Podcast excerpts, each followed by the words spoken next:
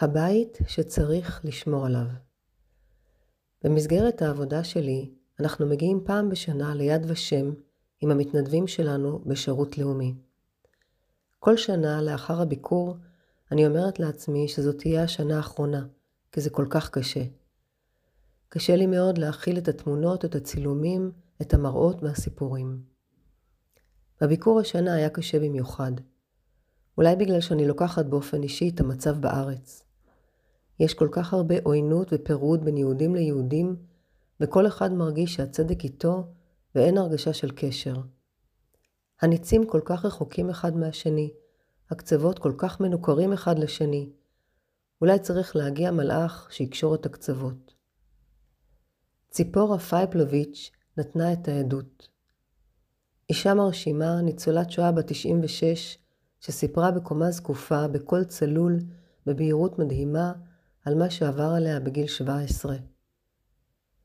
ציפורה דיברה לצעירים שהיו בעולם בחום ואהבה, אמרה להם חמודים שלי, יקרים שלי.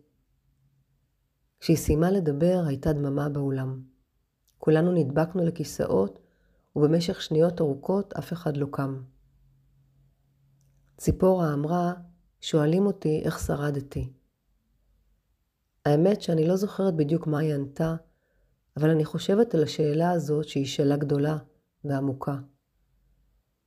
חלק מהצעירים ניגשו לבמה כדי לדבר איתה. הייתה הרגשה שהם רוצים לחבק אותה. אמרו לה תודה. אני הרגשתי שבא לי להתחיל לרוץ ברחובות ולצעוק לכולם. חייבים להתעורר ומהר, לפני שיהיה מאוחר מדי. ציפורה דיברה על הזכות שיש לנו מדינה, מדינה שהיא בית לעם היהודי.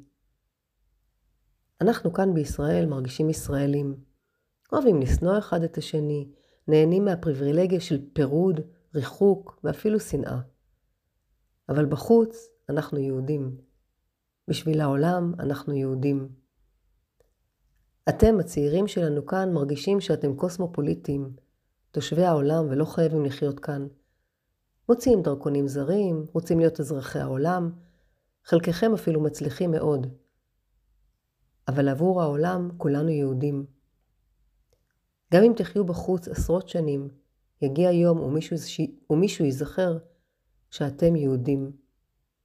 ואולי כשזה יקרה, כבר לא תהיה לנו מדינה לשנוא אותה. לדבר על כמה היא גרועה, מפלה מדי, מזרחית מדי, אשכנזית מדי, ימנית מדי, שמאלנית מדי, חילונית מדי, דתית מדי. אולי כבר לא יהיה לנו בית לחזור אליו.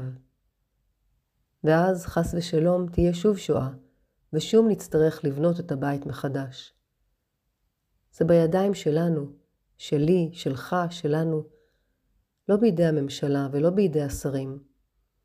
אנחנו חייבים להעיר אחד את השני, בסלחנות, בחמלה ואפילו באהבה. זה הבית שלנו. עכשיו במלחמה בין רוסיה לאוקראינה יש הרבה יהודים שמחפשים דרך מילוט.